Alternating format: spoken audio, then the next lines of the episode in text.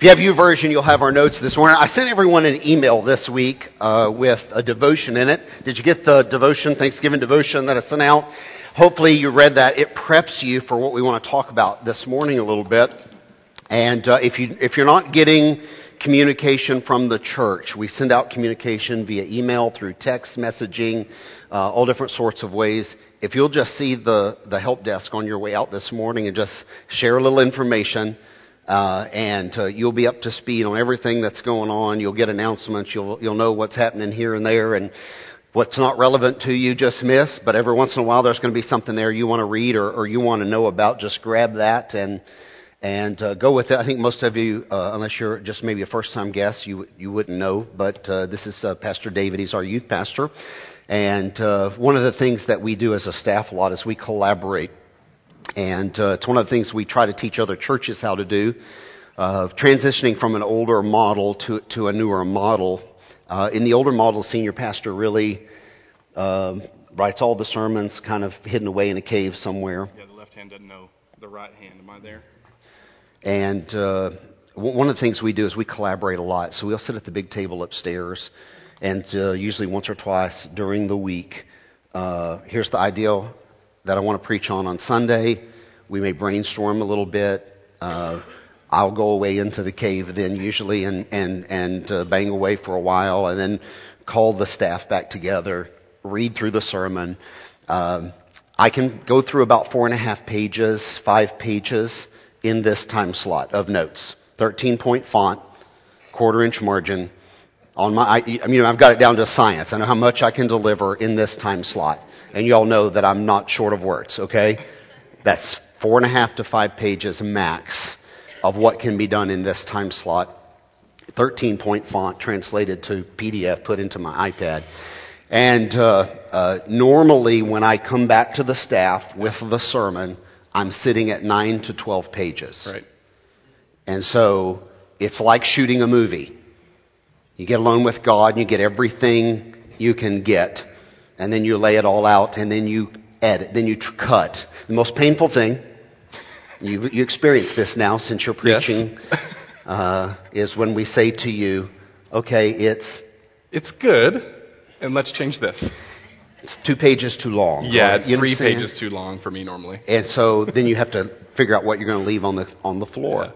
And and part of the the difficulty of being on this side of the, the of the lectern is uh, a lot of is discerning what God gave you in the study was for you personally, for your personal growth, and what of it He gave to you to be a conduit to bless His people. Does that yeah. make sense?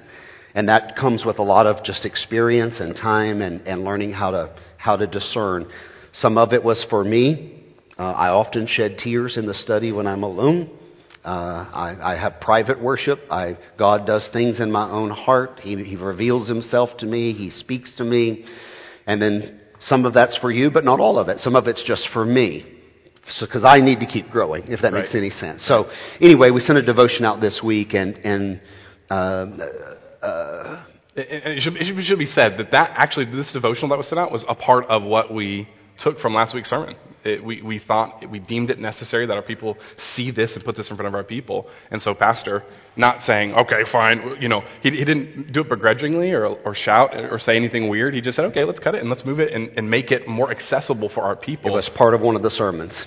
Yeah. And we just moved it out and said, it, the, the people need to yeah. see this. And that collaboration, I think, is just, I, I, I hope it's not so different from what other churches do, but I think unfortunately it is and maybe we can model it for yeah. everyone. Um, we all benefit by community, by having people speak. Uh, uh, so uh, Jack will probably be here in the next service to worship, but when he came home from school, one of the things we told him, you're a freshman now, freshman writing, uh, you're at a whole new game. Never, ever, ever, ever, ever, ever, ever submit an essay unless we have read it, your friends have read it, the Writing Center has read it, the TA has read it, and nine other people have read it and edited it. Never yeah. write an essay at the last minute. Lauren Posey, I see you. Never write an essay at the last minute and submit it. Okay?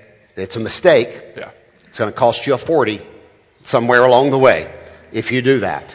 Uh, the same thing's true in all of our lives. There are some things where you need people to speak into your lives. And it may be on parenting, it may be on child rearing. And I want to talk a little bit about faith and about church participation this morning because that's what the, the essay was about. Let me get right to it. In Hebrews chapter number 10, God challenges us to live out what we profess. You profess to be a follower of Christ.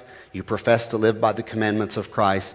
Hebrews chapter 10 gives us a commandment from God.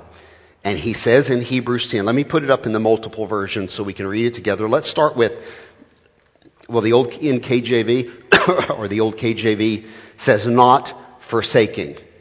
Not forsaking. And it's not exactly clear. It's not a word we use a lot. I have forsaken McDonald's that I might lose a pound. We don't say that these days. So let me flip over to the ESV. Not neglecting to meet together. Don't neglect small group. Don't neglect corporate worship. Don't neglect meeting together, as is the habit of some. Because once you miss, it becomes habitual. Has everybody experienced that by now? You find an excuse not to show up one week. Next week it gets easier not to show up. Third week it's easier to show up. Oh my goodness, I've been out of church for 10 years is what it looks like, okay? Uh, don't let it be habitual. It becomes habitual. It's like nicotine. It gets into your system and you're just, there it is, okay? You gotta have it. it, it it's habitual. Don't let that creep into your life. This not participating, okay? Go to the God's Word version because there's a great paraphrase on this. We should not stop gathering together with other believers as some of you are doing.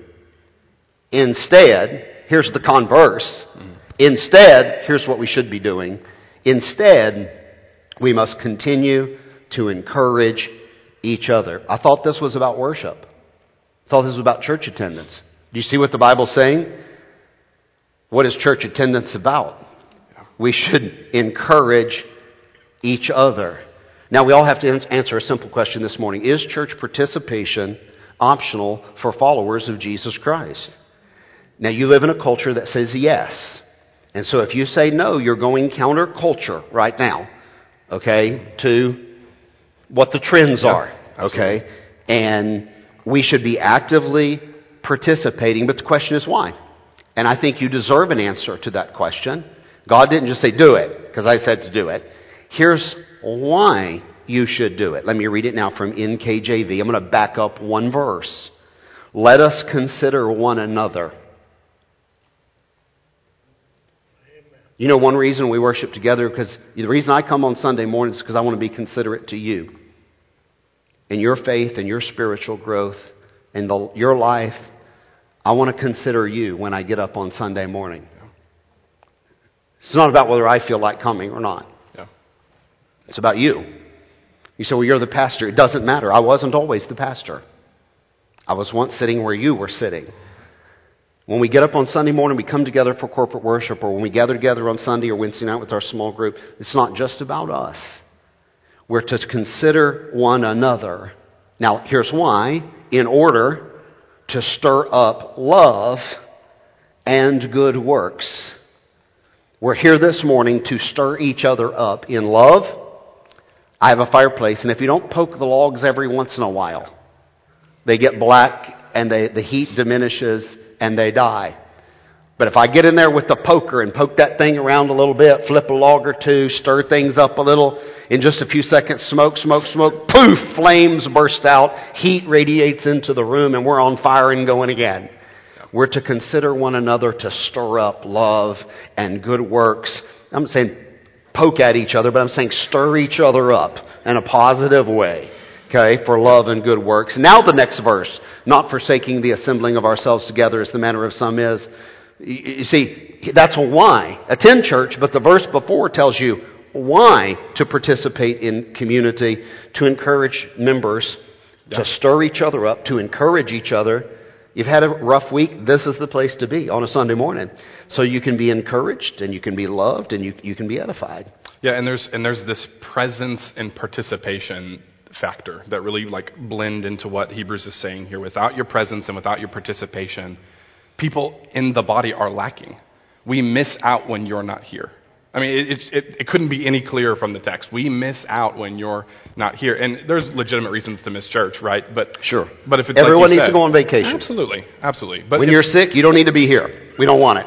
Okay? Right. Yeah, get some rest. That's Eat some right. chicken soup. Stay at home. there's legitimate reasons, but if it becomes, like you said, a habit, then there's a problem there because now you're taking away from God's family. You're taking away what we can experience together. And it, it makes me kind of think about um, like what's really special about live events and about concerts. Who, who's ever been to a Cowboys game? Several of us? Yeah. Okay. Uh, I've never been, so someone needs to take me. Just Mm. say that out loud. Uh, uh, if you've ever been to a Cowboys game or a live concert, some kind of event like that, it's not just that you're seeing the person or the thing that you love. It's that you're with hundreds of others who are also agreeing with you. And there's something about that presence and participation. We could say it this way agreement and connection. Agreement and connection, for whatever reason, become infectious for us. Can you tell us why that is and, and kind of how that works on a Sunday morning, Pastor? Can you just imagine? So we watched that A&M West Virginia. Uh, no, no, A&M. A&M played. No, sorry, sorry, sorry. OU West Virginia. They hung hundred points on the board, Yeah. and we were like, "Holy mac!" Most points score. I mean, it was like this unbelievable game. No defense. 24 hours later, A&M and LSU hung almost 200 points on the board. You may say, who stayed up to watch it to the end last night? Let's go ahead and be honest. All the heralds were up right there in the living room, cheering, screaming, and uh, uh, you know, can you imagine? You weren't there, were you, Spencer? Oh my goodness! Got You're home the- at three. You got home at three, and you're in the house of God this morning, going to work at midnight. God bless you. Uh, I was sitting in the living room trying to imagine the energy that was in the stadium last night in College Station. It was a five hour game. No one left to the end screaming, cheering. It must have been deafening, just the noise in the stadium in College Station last night. You, we, got, we had an awesome experience in our living room. We didn't have your experience. Yeah. You know what I mean? Can you imagine what he experienced last night? What? That's history. That's all they're going to be talking about today on, on ESPN. Being there live, participating in the room. Yeah. You know, it's not so much that's. We love watching A&M play ball. But being there with 80,000, 100,000 people who love them, It's different. it's different. It's unique. It's a different experience. Listen, I love Jesus. Being in the room with 500 people who love Jesus, different experience. I can worship and pray in my house, in my office, in my study, worshiping and praying in a room with other people who love Jesus as much as I love Jesus. That's a different experience. That, that, that, that's what we're saying this morning. And when we wake up on a Sunday morning, maybe it's because we've never been taught. Let us encourage one another hmm. to stir up love and good works, and not forsaking the assembling of ourselves together. We've not been taught, but maybe we should get up on Sunday morning and say, God, as I get ready for church today, I want to pray for the other people who love you who will be in the room. I want to pray for the people who don't know you who will be in the room. And God, I'm praying that by my participation and my presence in the house of God today, I will stir up other people to faith and love and good works. May they love you like I love you. God, when we get together, may my, my being there help encourage other people to live for you this week. And that's an engagement in, in worship. We come in almost passively sometimes thinking, hmm. this is just something I need to tick off. Yeah. Oh, okay, what are we having for lunch? Okay, what do I got to do this afternoon? Okay, where do I have to be at 5 o'clock tonight? That's kind of the way our minds work. But we need to reverse that. I think we're used to. I think it's because we're so used to worship. And instead of, like you said, maybe on a Sunday morning, preparing ourselves to be ready for maybe a unique moment where we can worship differently or in a new way or experience God in some new way. I think if we come with those expectations, God is faithful to meet those expectations. And it does stir us up to more. I think that's exactly what the end of chapter 10 in Hebrews is talking about. That if we make that commitment to one another, He's going to bless us through that. And, and this kind of reminds me, I just saw um, on Twitter, uh, I don't know if you're on that or not. I don't know if you guys are on that or not, but I, I saw this on Twitter. There, there's a, a church based out of California who just launched um, something they call Church Home Global. And basically, you can attend church from your living room or from your car or at work where you are wherever you are your phone becomes church and, and the guy actually said uh, in the video presenting this information to his church people and to everyone else who'd be a part of it he said you can build actual tactile touchable, real relationships with these people from your phone through the chat service that we have set up for you. Yeah. You can go into the lobby, is what they call it, and you can chat with other people in the lobby and create relationships via a virtual reality Yeah, so experience. Tactile is going to become the new buzzword among among so. among the modern church. It's been uh, relevant, Yep. uh, Organic. organic. Uh, those have been the buzzwords of the church, and it's shifting a little bit. And uh, as we get into the era of what am I thinking with the go- virtual Yeah, reality, virtual reality, yeah. uh, we're gonna have we'll be having virtual church basically. Uh, somebody somebody will get there pretty quickly Yeah. now. Where on Sunday morning you put on your, your goggles and you're in the room. You know what I'm saying? And you're, you're it's a becomes a virtual uh, reality uh, type of church. I want to be careful what I say here because uh, I'm very much in favor of technology. I mean, I mean, there's thousands of sermons in here, and I've been preaching off of technology for many, many years. Uh, we embrace technology; it's how we communicate. Um, but but the, the command is unique. It's about assembling together with a group of people for a specific reason to stir up love and, good works. And a virtual experience is not the same. There are some things in life where a thumbs up or putting a heart on it is not the same as standing in the room and putting your arm around someone and speaking human words to them. Yeah. There are experiences in life where you need to go be with people, hold their hand, put an arm around them, give them a hug, or sit by their side, even if you don't know what to say. It's become very convenient for us just to, to like it, love it, frown it, OMG it, I don't know, startled face, whatever. And that is, that's fine, but not always. And you certainly can recognize there are times when a human presence is required, and worship is one of them. Hmm.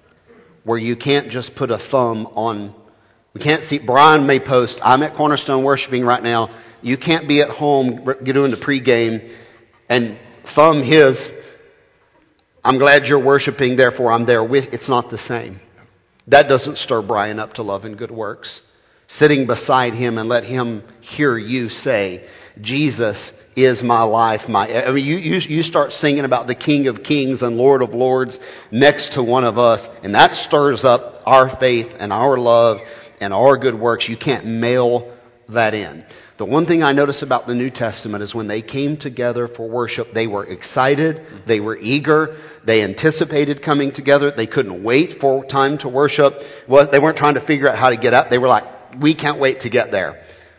Had a crappy week. Rome's taxing me into oblivion. People are trying to persecute my family. I can't wait to get in a room where I feel safe and I'm understood by people and, and, and they, they love my Savior and, and, I can't wait for that community to happen. When is it time for worship, please? Yeah. And they were eager to get into the room to worship together. And that, when you walk through the doors with that energy, that creates an environment for worship. It's worth putting out there the, the, the worship team will always be prepared. You'll never have to worry about that. They'll always be prepared. Your pastoral staff, I mean, if I got sick this morning, David could preach the message, Jeremy could preach the message, Aaron could preach the message. They all know what's being talked about. They've all read it, they've all seen it, they've all had input. Does that make sense? We will always be prepared. Nobody's going to mail it in. There's only one wild card in this. When you come in, will you be ready? That's the only wild card. Yeah. Will you be ready? And I want you to know that when you feel a sermon go, now it's not that I don't have bad days, or maybe Jeremy doesn't have a bad day, or Stephanie doesn't have a bad day, or something like that. But when you feel something go flat mm. in the room, it's not always the pastor, sometimes it's the receiver. This is something Dr. Henderson did teach me years ago when he was on staff here especially when you do multiple services like this. In Ohio, I did three back to back Saturday night, Sunday morning, Sunday morning. Each service feels different because each crowd is different. Hmm. Each group brings a different energy to the room. Each group comes in with different burdens. Does that make sense? And we affect each other just by what we bring into the room. Spiritually, the baggage we carry in affects everybody in the room. And uh, it's just a unique, unique thing. Uh, The, the thing to remember, though, is your presence is what is encouraging. Paul mm-hmm. said this in Romans chapter 1 I long to see you. Now, he's writing a letter, but he said, I long to see you. This letter will not substitute for everything I want for you. I want to put my eyes on you. I want to give you a hug. I want to be there with you that I might impart to you some spiritual gift that you might be established. I can't wait to get there and build you up. No, wait, that didn't come out exactly right. Dash, dash, English punctuation, whatever follows, will be a stronger statement than the first about the same thing. You with me? Any English majors here? Dash, dash. Look at how the verse is written in your, in your English Bible here. That I may be encouraged to impart to you some spiritual gift. When I show up, I'm going to build you up. Oh, that didn't come out right. Flip to the next verse. That is what I really mean to say is that I may be encouraged together.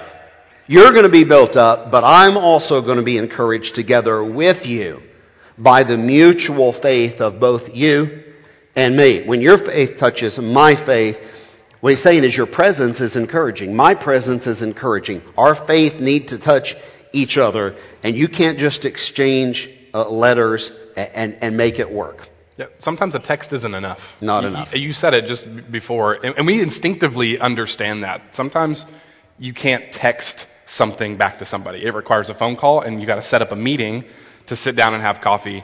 And as, as virtual reality as our lives are becoming and as technologically advanced as they're becoming, there is no replacement for this moment and for a good cup of coffee. There is no replacement for that relationship that goes back and forth. So we're talking about how our presence is encouraging, Pastor. Uh, c- can you kind of explain to us how does this relate then even further in our worship together?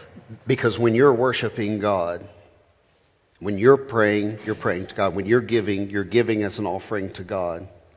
I'm, I'm doing the same thing. But here's the thing when you're worshiping God, it affects me. When you pray out loud, or somebody prays out loud in this room, we all join in their prayer.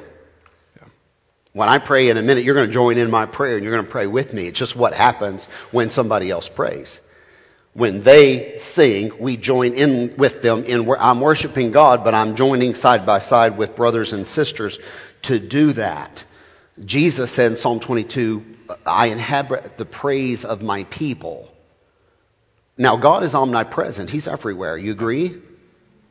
So when he says, I inhabit the praise of my people, it must be that he shows up in a unique way, a different way. When God's people gather and start to praise him, God shows up in the room in a different way. Now he's everywhere all the time, I get that. But he says, I, I live, I show up and I abide and I dwell where my name is being praised in my church family where they are singing to me. He said in, in Matthew chapter 18 verse 20 where two or three are gathered in my name there am i in the midst of them. I show now listen he's omnipotent. Or why didn't he say where one praises my name there am i? It's not what he said.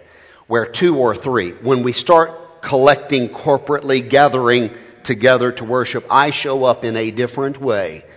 Where two or three are gathered in my name there am i in the midst of them. We're singing to god but we're singing to my, well, my singing may not encourage anybody, but all of us together making a joyful noise to the Lord does encourage each other. And the proof of this is this. If, if it didn't encourage all of us, then we wouldn't care if the instruments were tuned or the singers were on key. Yeah. But we do care. You say, why do we care? Because we're joining in the praise with them, yeah. and therefore we care because we're all doing it together. And one of the truths that we learn is my blessings are multiplied when I share them. This is why that someone invented social media. Yeah. Because they understood this truth, maybe not on a spiritual level like you understand it, but my blessings keep being multi- a blessing can be multiplied many times when it's shared by my friends. Something good happens in my life, I post it on social media. I'm happy. I'm rejoicing. Something good happened. And then all of a sudden, 20, 30, 40, 50 of my friends weigh in. Thumbs up, heart, comment, so happy for you. This is awesome. Way to go. God is good. suddenly now that one blessing that's happened in my life is getting multiplied every two or three seconds, every four or five minutes, all throughout the day, maybe over three or four days. You know how you post on people's stuff, and it's like I relive the, my blessing just keeps getting multiplied. Does that make sense? Blessings are multiplied when we share them with other people. It's why we as a people need to share our blessings. Yep. Uh, we need to come together we need to share with a small group or corporately somehow let other people be a part of our win. It increases it. It just multiplies. It increases it. And I think there's, yeah. I think it's really interesting on the converse of that. Our culture is so desperate for this moment that they'll even create fake moments on Instagram. You guys know what I'm talking about. They'll create fake moments on Instagram. Just for attention. Just, just, just so somebody will, just so somebody will say something positive about my I life. I need encouragement. I need participation. I need presence from people. And so it's, it's become a thing now where you can be Instagram famous and you can create fake moments and Photoshop yourself into looking this way or that way so that people will like what you're about. And when it's genuine like this moment, it just, it does something. It does something. It's so much more encouraging to us. Let's, let's kind of shift a little bit here. I want to, I want to talk about faith um, and how this all correlates together. We've been talking about faith for the past couple weeks, and, and you said something that struck me, and I'm sure struck the congregation. There's a cloud of witnesses. There's back to the A&M example, there's a, a, stadium of people who are cheering for us, rooting for us, encouraging us on how, can you explain to us, Pastor, how, how does my faith, how does your faith encourage my faith, and how does my faith encourage your faith? faith and, and courage and optimism the words are so close together, they're, they're like this. If you're a person of faith, you're a person of, uh, he told Joshua, be thou courageous, be thou courageous, be thou courageous, be thou courageous. He's saying, be a man of faith. And you get to Hebrews 11, he was a man of faith. It's yeah. there in the, in the chapter. Um, courage, optimism, faith are very, very much connected. Faith, faith gives me courage, but faith also makes me encouraging to you. Now think about this. God came to Abraham and said, Abraham, I'm going to bless you. He meant wealth. He meant faith. He meant all kinds of ways. I'm just going to put my blessing on your life. Yeah. So he blessed Abraham. Abraham received the benefits of that. But Abraham's cup got so full that Abraham then could give to you and give to you and be a blessing to you and give you a promise, give you a Messiah ultimately through his generation. You say he became a blessing. Um, when you live by faith, faith gives you courage but it's like your cup gets so full of faith that when I see your faith, it spills over onto me and sloshes over onto me. Yeah. And you become an encourager to me. That's a really positive outlook on church. I think sometimes we come to maybe small group or come to church expecting to be yelled at, expecting to be talked to, expecting to have this negative experience that will then propel us to be positive. And I don't really think that's what we see Just out of Hebrews. I think it's a very encouraging, very positive, optimistic. Can, can you tell us more about There's that? There's a distinctive quality. Let me say the way it should be, okay? I'm going to speak it as it should be. Right. There is a distinctive quality about people of faith. There is a distinctive quality about followers of Christ that makes them encouraging to be around. Amen. This is as it should be. And that encouraging thing you see is faith in people. They trust God. They believe that God is going to work all things together for His good. They believe that God is omnipotent, that God is in control, that nothing can touch their lives except God allows it to touch their lives.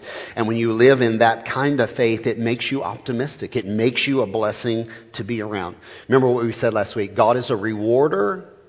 If you want to come to God, you have to live by faith, and God uh, is a rewarder of those that diligently seek Him. He rewards followers of Christ. He blesses your lives. So we believe that an omnipotent, powerful God has the best, our best interests at heart. Believe that He is going to pour blessings into our life. He is going to give us, He said, in this life and in the life to come. He's going to bless us in this life with a wonderful life and eternally in the life to come. And when, when that kind of optimism is being spoken into your life, we, by faith, believe we can be who God wants us to be. We're born into families that have generational sins, broken models. Some of you come from families where there was no parenting. It was just World War III. It's all it was. You come from all kinds of environments of bondage and brokenness and addiction and abuse we believe by faith that you can break the chains of generational sin yeah. and that you can, by faith, unite with your spouse and said, it goes no further Yeah. in our family tree, and God's going to transform us to be new people, and we're going to model a healthy marriage, we're going to raise godly kids, we're going to, we're going to have a healthy home, Yeah. we're, we're, going to, we're going to be optimistic, we're going to be encouraging, we're going to be what God says that we can be, and faith believes what it has not yet seen as though it already existed. Let me say it again. Faith believes what it has not seen as though it already existed. Which means I believe things about you to be true, Yeah. although I have never seen it yet. Right. When I see you, I believe things about you to be true. Believe you will be a great parent. I believe you will be a great disciple maker. I believe you will be a person of faith. I believe you will use your spiritual gifts to transform and edify the body of Christ. I believe you will do great things in your life. I believe you will be, build great businesses. I believe you will build, build great companies. And the wealth of this world will transfer into the hands of God's children, and you will know what to do with it for the kingdom of God. I believe that you will. When I say that, what I'm saying is I see you becoming what maybe you have not even become yet. Yeah. You and I talked a lot about this this week. Yeah. Well, this is my favorite verse. Read it to Uh, him. it's, it's Romans 4:17. Uh, it, it, the, the lead up to it, the lead up to it is God, uh, or, or rather Paul talking about Abraham. You, and you just mentioned, He's good as dead. He's 100 years old, no kids. um, but I'm going to make you a nation. I'm going to bless you, and I'm going to bless all the nations through you. We find in Genesis, and, and so the lead up to, to verse 17 is all that, and then he says this in 17: in the presence of him whom believed, God who gives life to the dead and calls those things which do not exist as though they did as though they did. And I think that's such a powerful thing that words can shape your destiny. We just talked a little bit, I mean, we sang it even a little bit. Your, the, the words of God, the truth of God, can shape who we become. I don't know if you've ever had a, like a phenomenal teacher or you've ever had uh, you know a great parent in your life or, or a coach or somebody like that who's told you something that made you shift and turn into like a different direction. I, I know that when I went to a camp called Kanakuk, I had a, a, a counselor um, who told me, "Man, you you're you're really cool. You're like a really cool kid." And, and I didn't think I was a cool kid at that time. Uh, Thirteen year old awkward. Old ladies called me women like a girl because I had a very long hair and I was brace faced and I was you know what I'm saying I was just ugly duckling and and this counselor told me something that really shaped me. He said he said you're awesome. You you work really well with people. I think you could be like a youth pastor or something like that. He said it in passing. It didn't mean anything to him probably at all, but those words were shaping for my life. I mean, look, here I am. This is what I'm doing now as a vocation because of someone just just randomly in passing saying something to me. And I think that's exactly what is is being communicated here is that when God calls, Calls it. he calls it. Calls it. This is a state. All you guys know this statement. Off the glass. I called it. Left pocket. I called it. Yeah. Oh wait, he's going to run right here. It's going to be a sweep to the left. Here comes the end around. Yeah. I called it. Hadn't seen it yet, had you? Nope. It even hadn't happened yet. But you called it. Does that make sense? You saw what was going to happen and you spoke it as if you had already seen it in your mind Yeah. by faith. Now, if we can do that with a sports theme or some other theme in life, he's saying transfer that to your life of faith now. Yeah. God, the verse says, calls those things. Yeah.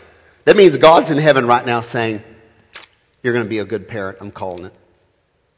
Your kid's going to change the world. I'm calling it. One of your little girls is going to do something, invent something that's going to change humanity for the better. I'm calling it. In your retirement, you're going to do greater things than you did in your vocation. I'm calling it. It means God is looking at our lives right now and He's saying, I'm calling some things about. I'm speaking things that do not exist. But you know, when God starts calling things, they start existing. Have you noticed that? Yeah. That's how He created the world. Now, what He's saying is we need to get in on this game. Right. So when He called His disciples, they were not men of God. No. But they would be. They were not disciple makers. Not yet, but they would. They did not even have pure speech. but they would. You, you understand what's happening? And he's looking at them and saying, Peter, When you are converted, strengthen the brethren. John, da da da da, signifying by which death he should. He's speaking the future into their lives. You guys are going to change the world. Did they change the world? Then why don't we follow the model of Christ today in Christianity? Why have we divorced ourselves from this? We have to start doing what Jesus did. We have to start using our language. Now, this is what you do with your children. Absolutely. You- Absolutely. You, look at your children and say, you can be anything you want to be. Yeah. That's what you're telling your girls. You can be anything you want to be. You know? Uh, we do this with our children, uh, if you're a good parent, by the way. And if you're not doing this with your children, you're not a good parent. You can repent of that in a moment and get on a new path today. Because the, if you, if you don't know this about parenting, the way you bring, bring about this transformation in your children is you have to start speaking it into their lives out loud, Yeah. verbally. Listen, if your wife isn't loving, you need to look at her and say, you, you, you are loving. You're going to be loving. You are the most loving. You're loving to put up with me. You start speaking truth into her life. Your husband's lazy, then you say, I'm so glad I married you. You can do anything. You can fix anything, can't you? You just keep saying that out loud enough till he starts fixing stuff. And this goes back to that optimism idea. Optimism has the power to change, not pessimism. Pessimism puts in place guards and walls and, and ways that we can manipulate situations to get what we want, whereas optimism and hope and faith create the behavior we want to see. And it's not manipulation. No. You, you'll feel at first, because you haven't done this, maybe practiced it. Right. When you start living this way, at first you'll feel like I'm manipulating somebody. You're not manipulating them. You see a version of them that they don't yet see. Yeah. And by faith you're calling it. And you're saying, this is what I see in your life. You're going to be a great leader.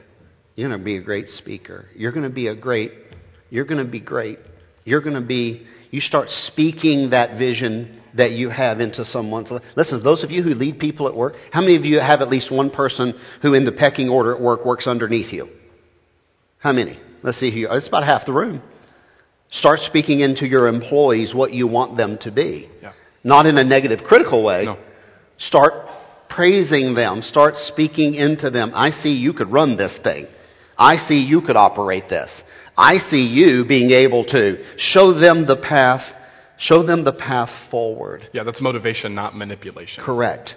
Yeah. Correct. Yeah, that's really good. And I think I think that's the way that Jesus operates. And we're not talking about name it, claim it here kind of stuff. We're not we're not saying that kind of stuff. We're just talking about what Jesus did. You're going to be a fisher of men. And it doesn't happen, over, doesn't happen overnight. No, no. He, It, it may take some time for them to become that. It takes your kids 18 years. well, and what it, what else does it require? Not only what you say, but your presence. It requires your presence because your presence is encouraging. And if you're not present in your kid's life, your words fall on deaf ears. And if you're not present in your disciples' lives, your words fall on deaf ears. Presence and participation together are what create true effect. It's what Jesus modeled for us in the discipleship model. So I have, I have this question. How, how do I encourage people this week around me? So, so way. let's let's kind of wrap Thanksgiving as we're starting to shift to the holidays, and our, our time's just about gone now. But um, there's no such thing as secret appreciation. I want everybody just to sh- lock onto this next few minutes, okay? There's no such thing as secret appreciation. It has to be expressed to be authentic. We often deceive ourselves and say, well, I feel this way towards a person. It, it's not really authentic until it's expressed. Yeah. You say, well, no, I feel. Yeah, but they don't know how you feel. Therefore, it's not, the, the impact of what you feel is not communicated. They don't feel what you feel because you've not expressed what you feel. Does that make sense?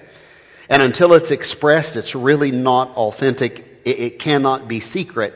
And so, in a relationship, two different people can feel do, two different things. And there's nothing that stings like ingratitude. There's nothing that stings like not being appreciated. Sometimes you say, well, I got offended because of what someone did. Listen, most of the time we get offended because of what someone did not do. Yeah. They did not appreciate us. They did not express gratitude for something we did. You ever give up a Saturday to help a friend move? You at least expect, listen, I'm, I'm, I have a phobia about this. If you pull onto the freeway in front of me and you're trying to weasel your way into that six inch gap between me and the guy in front of me, I will let you in. Give the thank you wave. If you'll signal and say, Can I get it? I will always let you in, and I appreciate that little wave. I get a different wave sometimes, but I appreciate that little wave that I get. Now, I don't know why I'm wired this way. I can't explain it. But whenever the person in front of me says, Thank you, or they get in the wrong lane and they got to get over at the last minute, that's different than the guy who intentionally milks it all the way to the last minute to Yeah. cut in front of you Yeah, and doesn't wave. You know, acts offended that you had, you know, had, he had to cut in front of you. Uh, Yeah, it's almost like it's forgiven as soon as they give the wave. it is forgiven because you feel like, okay, they appreciate the fact they made a mistake. They're trying to Yeah. get in. It's backed up. All I want is a little expression of gratitude. And gratitude and ingratitude determine where we are in our relationships. Please hear this. Gratitude and ingratitude are determinative of where you are going to be in your personal relationships. Whether it's parenting, marriage, uh, work, co- co-workers, employ, wh- whatever, neighbors, gratitude and ingratitude, gratitude if you express it, ingratitude if you don't express it, are forming, developing your relationships. And one of the things I've noticed through years of counseling is two people who are in a relationship can feel two opposite things. Two opposite things. A husband and wife, for example, can come in and say, we're, we're having some trouble, we want to talk, and, and one of them says, man, I appreciate my wife so much, and she's like, this is the first I've ever heard of it. Yeah. This is the first. We laugh, but it's true. It's the first time I'm hearing about it right now, Pastor, in counseling. You don't, you've never told her you appreciate her because when you didn't tell her, you said, I feel grateful t for all she does, or vice versa. She says, I perceive he's unthankful and ingrateful because it's never expressed. So I don't know where we stand. I perceive the opposite of what he perceives because there is no communication. And one person can think we're good, and the other person can say, well, we're, we're almost at the end. Isn't that weird? And you, you live in the same house, or work side by side, or be neighbors, or, or be family, or be whatever. And you can say, this isn't working out. And The other person says, man, I'm so lucky to have this person in my life. And they're on two opposite planes Yeah. because there's no communication back and forth. So there's a story in the Bible. Let me just take the last couple of minutes here and condense this story for you. Luke 17, maybe we should read it afresh this week. There's 10 lepers. They, they are, they're over here at a distance. They cry, Jesus, we know you could heal us if you wanted to. He said, I tell you what, I want to. Go show yourself to the priest, which is what you had to do to be, have a bill of health, to be proclaimed clean, to go back into society. And they were still lepers, but by faith, they went to the temple. We don't know. Here's what the scripture doesn't tell us. We don't know if it was a mile walk or a two day, three day journey. We don't know how far they were from Jerusalem when this happened.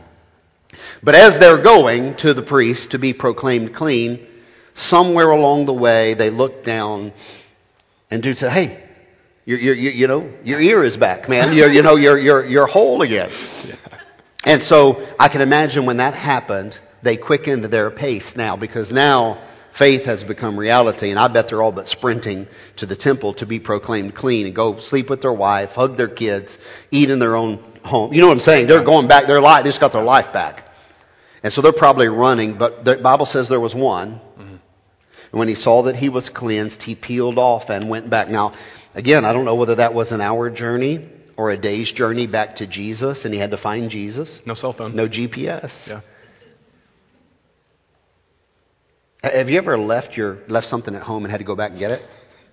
Now it doesn't matter if you're a block away or, or 30 minutes away; it's still an irritation. Yeah. And I know none of your, your wives have ever left her purse in a restaurant and you had to go back or anything like that. That never happens, except at our house. But if it's ever happened, uh, you know that just having to go back home once you've started to work is irritating, isn't it? Uh, I live 30 minutes from here, and if I ever forget something on a Sunday morning, I have to go all the way back and all the way back. I mean, I'm, it's been an hour and a half just on the highway on a Sunday morning, you know, and that makes you just bananas. Yeah.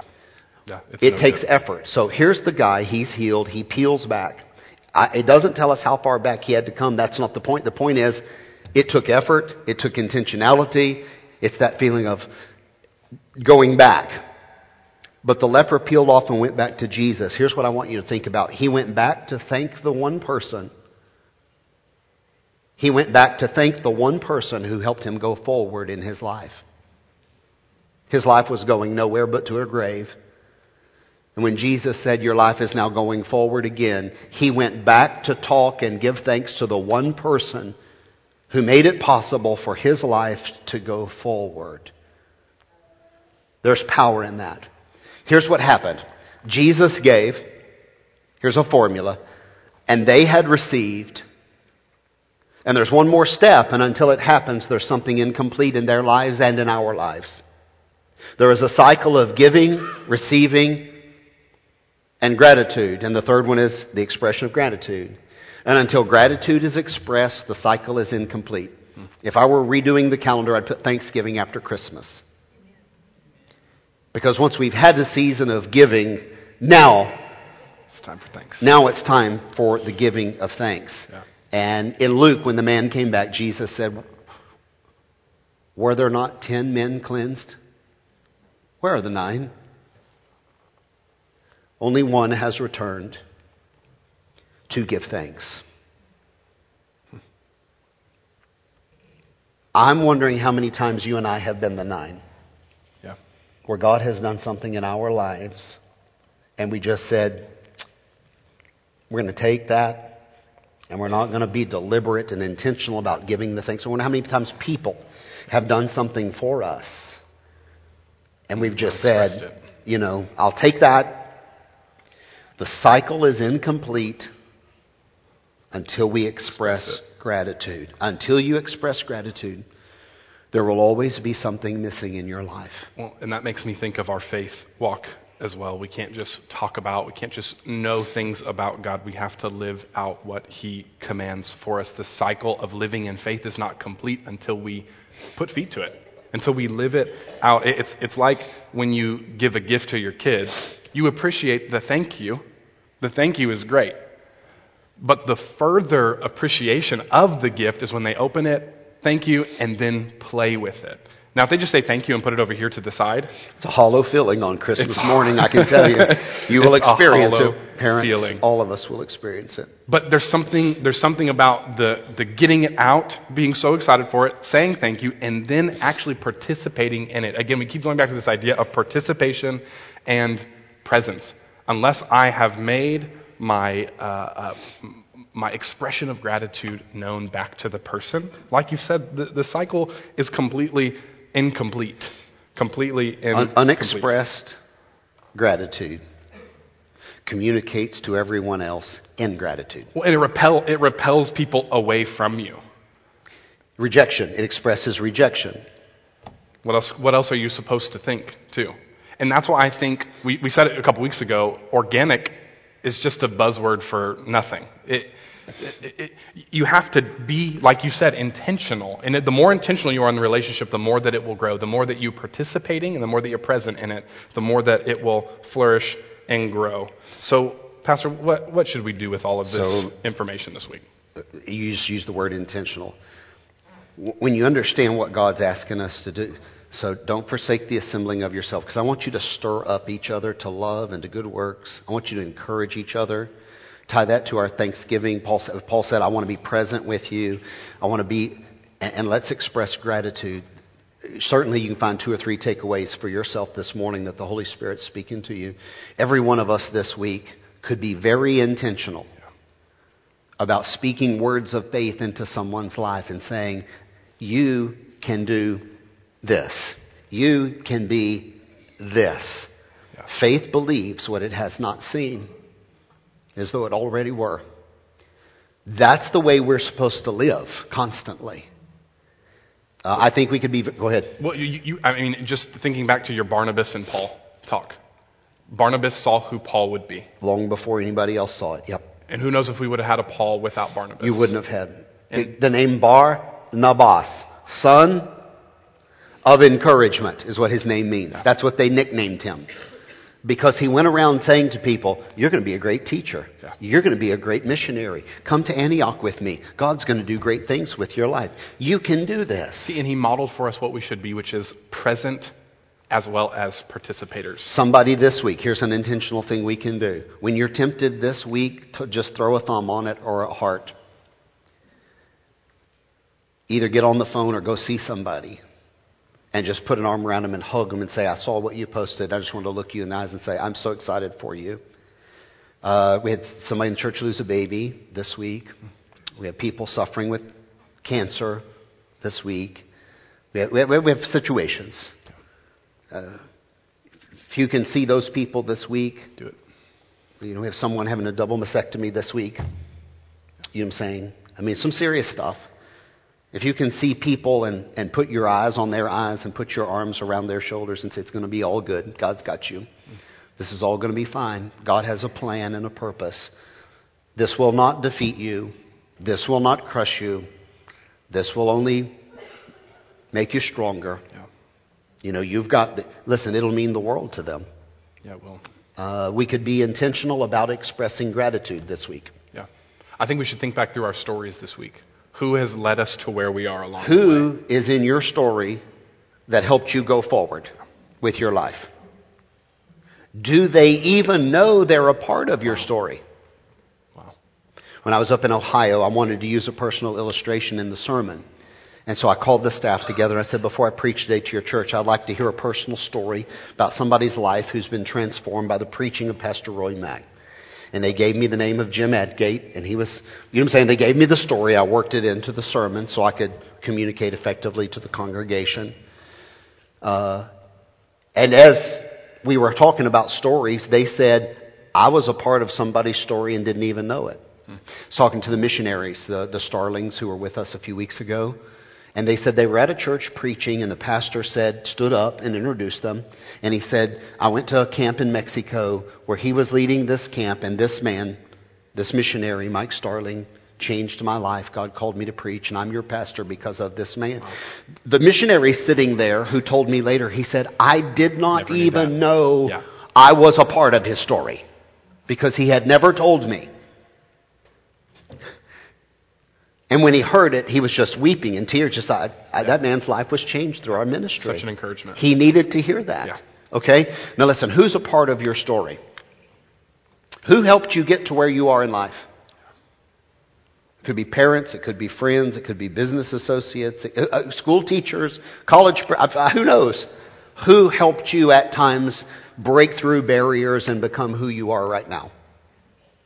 Do they know that they're a part of your story? Do they know when you tell your story? You could say, listen, I'm in a small group and I make disciples, and when I tell my story, did you know that you're a part of my story? They're going to say, what are you talking about? And then maybe you need to tell them your story from your point of view and let them hear how their influence and help affected you at a point in your life and helped you become the person that you are.